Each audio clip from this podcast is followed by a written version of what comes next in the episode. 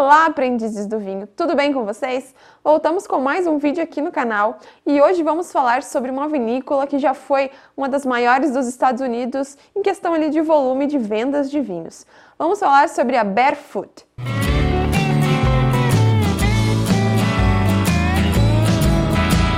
História da Barefoot começou em 1965, quando David Bynum começou a fazer vinhos ali na garagem da sua casa. Ele manteve a empresa por 21 anos até que o casal Michael e Bonnie comprou os direitos da Barefoot Wine. Só que tinha ele um pequeno probleminha. Michael e Bonnie não entendiam nada de vinho. E antes de eu contar a história deles para vocês, da Barefoot, quero dizer que, essa, que esse roteiro veio todo de um livro da Barefoot Spirits, que o Leonan leu e resumiu pra gente aqui a história para eu contar para vocês sobre essa, essa, fascinante história, é uma história muito interessante e eu vou contar aqui a partir de agora. E no fim, claro, a gente vai ter degustação. E se você tiver curiosidade aí depois de assistir o vídeo em ler e conhecer esse livro, a gente vai deixar o link para vocês na descrição do link da Amazon que você pode comprar diretamente com a gente esse livro bem legal. Ah, e já aproveita e já deixa o seu like no vídeo, se inscreve no canal e ativa os sininhos das notificações.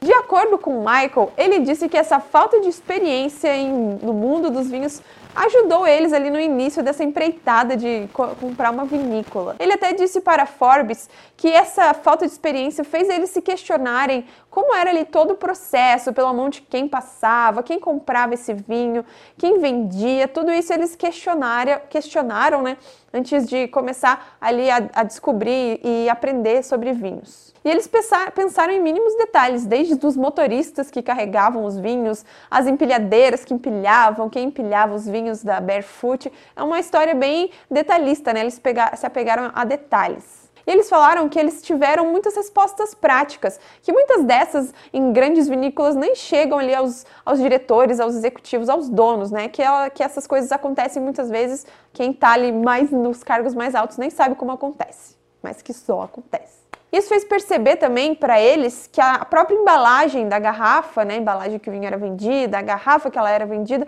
fazia toda a diferença na hora que o vinho estava lá no mercado, tanto a garrafa, o conteúdo e o próprio rótulo. E falando em garrafa, tem uma curiosidade interessante sobre a garrafa dos vinhos Barefoot. O Michael falava que ele, ele descobria quem eram os clientes fiéis e os clientes que estavam conhecendo a Barefoot através de qual garrafa a pessoa escolhia comprar. Por exemplo, se escolhia comprar uma garrafa de 750 ml, ele imaginava que aquele acreditava e percebia que aquela pessoa estava conhecendo os vinhos Barefoot, que ela ainda não conhecia e estava ali provando comprando uma garrafa de 750 ml. Quando essa pessoa escolhia comprar a garrafa Magnum, que é aquela garrafa maior de um litro e meio, ele sabia que aqueles eram os clientes fiéis dele, que já conheciam o produto e já podiam comprar ali uma garrafa grande que a qualidade já estava garantida. Inclusive, ele chamava a garrafa Magnum não de garrafa Magnum, mas a, a garrafa da fidelidade, porque seus clientes fiéis estavam comprando essa garrafa. E todos esses detalhes, desde cores, rótulos, garrafas, quem carrega o vinho, a empilhadeira, enfim, tudo isso fez com que eles revolucionassem ali o mundo do vinho. Eles começaram o negócio deles modificando a lavanderia da casa deles e transformando ela em, no seu escritório. E também mudaram uh, o nome da Barefoot para Barefoot Sellers. E a partir disso também surgiu essa logo bonitona aqui, que é um pezão bonito ali. e que literalmente, segundo informações aí do Leonan, é o pé da Bonnie, a sócia do Michael, a esposa do Michael. Ah, antes que eu me esqueça, para quem não sabe, barefoot significa pé descalço. Simples assim. Convenhamos que pé descalço, né, não é a primeira coisa que vem na nossa cabeça quando a gente está degustando um vinho. Inclusive, Michael conta que pessoas o aconselharam, empresários o aconselharam a não usar esse rótulo, esse nome, porque seria um vinho que não venderia, porque né, não era muito atrativo esse nome e ter um pezão lá no rótulo do vinho. Mas Michael não desistiu aí do seu nome, da sua ideia. Ele e a Bonnie seguiram e eles, é, inclusive, falaram que usar esse rótulo, esse nome, tem tudo a ver com o processo ali inicial de quando o vinho começou a ser produzido, né? A famosa pisa da uva, onde os vinhos as uvas eram esmagadas com os pés, e isso faz muito sentido. Essa prática hoje em dia não é muito utilizada. Normalmente se usa em, em passeios nas vinícolas, né, para se relembrar essa tradição, mas ela não faz mais parte da, do processo de elaboração do vinho. Se tornou aí uma, uma lembrança, uma forma de, de remeter às tradições antigas de se produzir vinho, mas que hoje não é mais feito. Eles remetem a pisa da uva a uma forma divertida e que tem tudo a ver ali com a, com a empresa deles, a Barefoot. Inclusive, o slogan da Barefoot é Get a Barefoot and Have a Great Times, que significa fique descalço e se, se divirta, ou então, né, fique descalço pode ser pega um vinho da Barefoot e se divirta. É um slogan bem legal. Como Bonnie e Michael não tinham ali muito o, o faz-me rir para investir em marketing na Barefoot, eles resolveram é, é, vender a sua marca, né, mostrar a sua marca para o mundo através de doação de vinhos para ONGs e também dos seus trabalhos para essas ONGs, então fazer com que o vinho deles aparecesse. O que inclusive foi uma estratégia de muito sucesso para Barefoot. Mas infelizmente nem todas as estratégias da Barefoot foram um sucesso. Quando a Califórnia diminuiu a tolerância de álcool no sangue das pessoas, a Barefoot resolveu fazer os seus vinhos com um teor alcoólico menor para que continu continuassem né, podendo beber e dirigir. Eles é, passaram a produzir vinhos com teor alcoólico de 6%, o que antes era produzido entre 12% a 14%. E essa ideia não foi tão bem aceita ali pelos seus consumidores. Eles chamavam esse rótulo de California Bo, que pode ser traduzido como a Califórnia, a beleza da Califórnia, Califórnia Bela. É uma tradução um pouco difícil, mas que essa estratégia de diminuir o teor alcoólico do vinho não foi aceita, não deu certo. Os seus consumidores falavam que, por esse teor alcoólico mais baixo, fazia com que eles tivessem que consumir mais vinho ali para sentir a boa tonturinha, ou então eles também reclamavam de que estavam tendo que pagar o mesmo valor que eles pagavam antes por um vinho com um teor alcoólico menor. Então, estratégia sem sucesso. Em 2005, a Barefoot já era uma vinícola, uma empresa, um negócio de sucesso. Já vendiam mais de um milhão de caixas de vinhos em 28 países diferentes. E aconteceu que a Barefoot foi comprada por uma empresa ainda maior. A EJ Galo fica localizada em Modesto, na Califórnia, e tem quase 100 anos de história. Mas se você quer saber aí sobre a história da EJ Galo, se você ficou curioso, deixa aqui para mim nos comentários que a gente pode trazer um vídeo contando a história deles para vocês. Mas voltando ali para Barefoot, nesses 35 anos que o casal Michael e Bonnie foram os donos da, da marca, eles fizeram com que a marca não fosse somente popular, mas que fosse a marca mais popular do seu país natal, os Estados Unidos. E venderam nada mais, nada menos do que 660 milhões de dólares apenas entre os anos de 2020 e 2021. Então era coisa pra caramba. Ali na pandemia, o pessoal começou a consumir mais vinho e eles estavam lá, ó, dele vender. A Barefoot não é só popular nos Estados Unidos, ela também vende bastante, exporta para outros países como México, Porto Rico, Brasil, Canadá, países europeus, como Reino Unido, Bélgica, Dinamarca, Alemanha, enfim, eles exportam para muitos países. E até em Hong Kong e na Coreia do Sul. A Barefoot também entrou na Austrália, que é o país sede de uma outra grande marca de vinhos, a Yellowtail. Inclusive, a gente tem um vídeo contando e degustando um vinho da Yellowtail, um Shiraz delicioso. A gente vai deixar o link para vocês assistirem esse vinho, esse vídeo, que vale muito a pena. E desde 2014, quando a Barefoot entrou na Austrália, eles produzem, eles cultivam uvas lá na, nesse país, que é um país muito bom para, para o cultivo de uvas. E existe um motivo para que a Barefoot seja tão popular, que é o preço. É um preço muito convidativo e que dentro dos Estados Unidos, uma garrafa de Barefoot custa menos de 6 dólares, então é muito barato.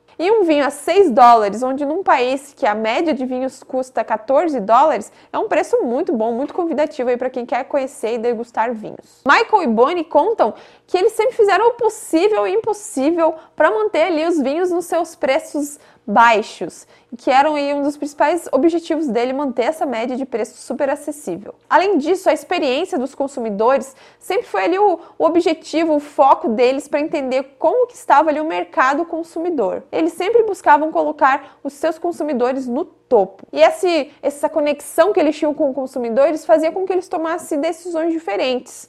Como, por exemplo, quando o consumidor ia lá reclamar que uma garrafa não era preenchida no mesmo nível do que outra garrafa do mesmo vinho, eles iam lá no setor responsável para saber o que, que estava acontecendo. E eles indo, né, direto no setor, descobriram que o que influenciava que o nível não fosse igual, igual tinha a ver com pressão atmosférica e temperatura, fez com que eles tivessem uma ideia ali, ó, genial, para que as pessoas não vissem o nível do vinho. Eles aumentaram o tamanho da cápsula. Então, as pessoas não conseguiam ver se um estava mais alto ou mais baixo e super estratégicos conseguiram atender ali a demanda para resolver os seus problemas.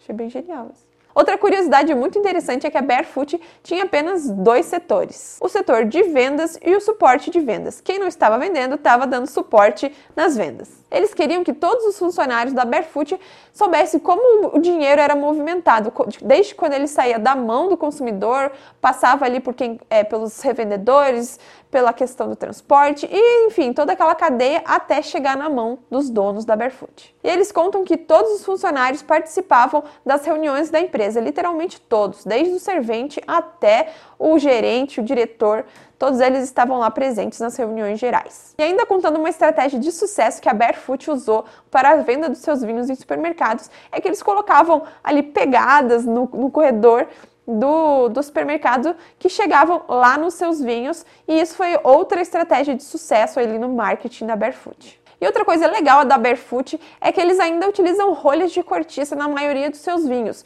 os chardonnays produzidos lá nos Estados Unidos e também na maioria dos seus vinhos tintos. A gente tem aqui dois exemplares de vinhos da Barefoot, um chardonnay e um merlot. Só que eles não são da sua produção dos Estados Unidos, eles são da sua produção do Chile, como a gente já falou para vocês. Eles é, não produziam as uvas, eles compravam essas uvas, inclusive do Chile. Então a gente trouxe aqui um, por curiosidade, né, falando da rolha, um Chardonnay com, com screw cap, não rolha de cortiça, mas o Merlot tem rolha de cortiça. Então vou abrir aqui pra gente esse Barefoot de Chardonnay, pra gente degustar juntos. Nossa ficha técnica fala que ele vai trazer aqueles aromas clássicos da Chardonnay, aroma de abacaxi, frutas cítricas, que ele é macio em boca, traz aromas da baunilha. Vamos ver se realmente esse vinho tem tudo isso. Tá geladinho aqui esperando pra gente degustar.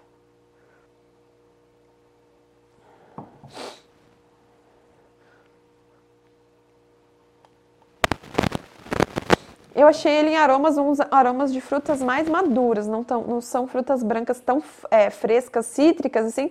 Parece um abacaxi já mais maduro, frutas, um pêssego branco mais maduro. Tem o aroma de baunilha e aromas florais também.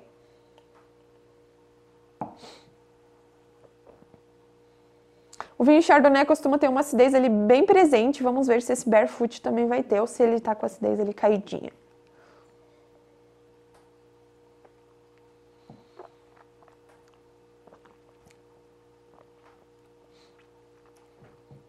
Ele tá com uma acidez bem legal, não tá muito alta, mas também não está um vinho chato ali sem sabor.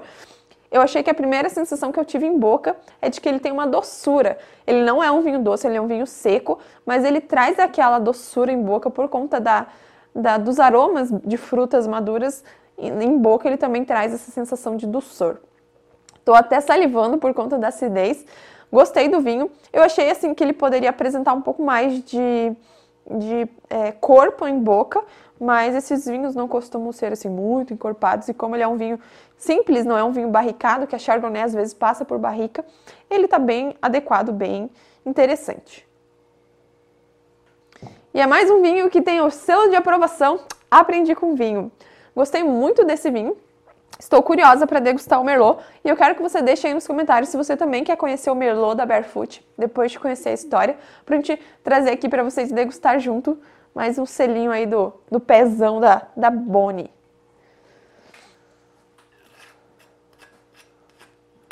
Então é isso, pessoal. Espero que vocês tenham gostado do vídeo de hoje. Vou indicar dois vídeos para vocês continuarem aqui com a gente. Assista o vídeo da Yellowtail, onde a gente degusta um vinho, e também o vídeo da Constitor, que é outra vinícola super famosa. Um beijo e até semana que vem. Tchau! E é mais uma... Eita!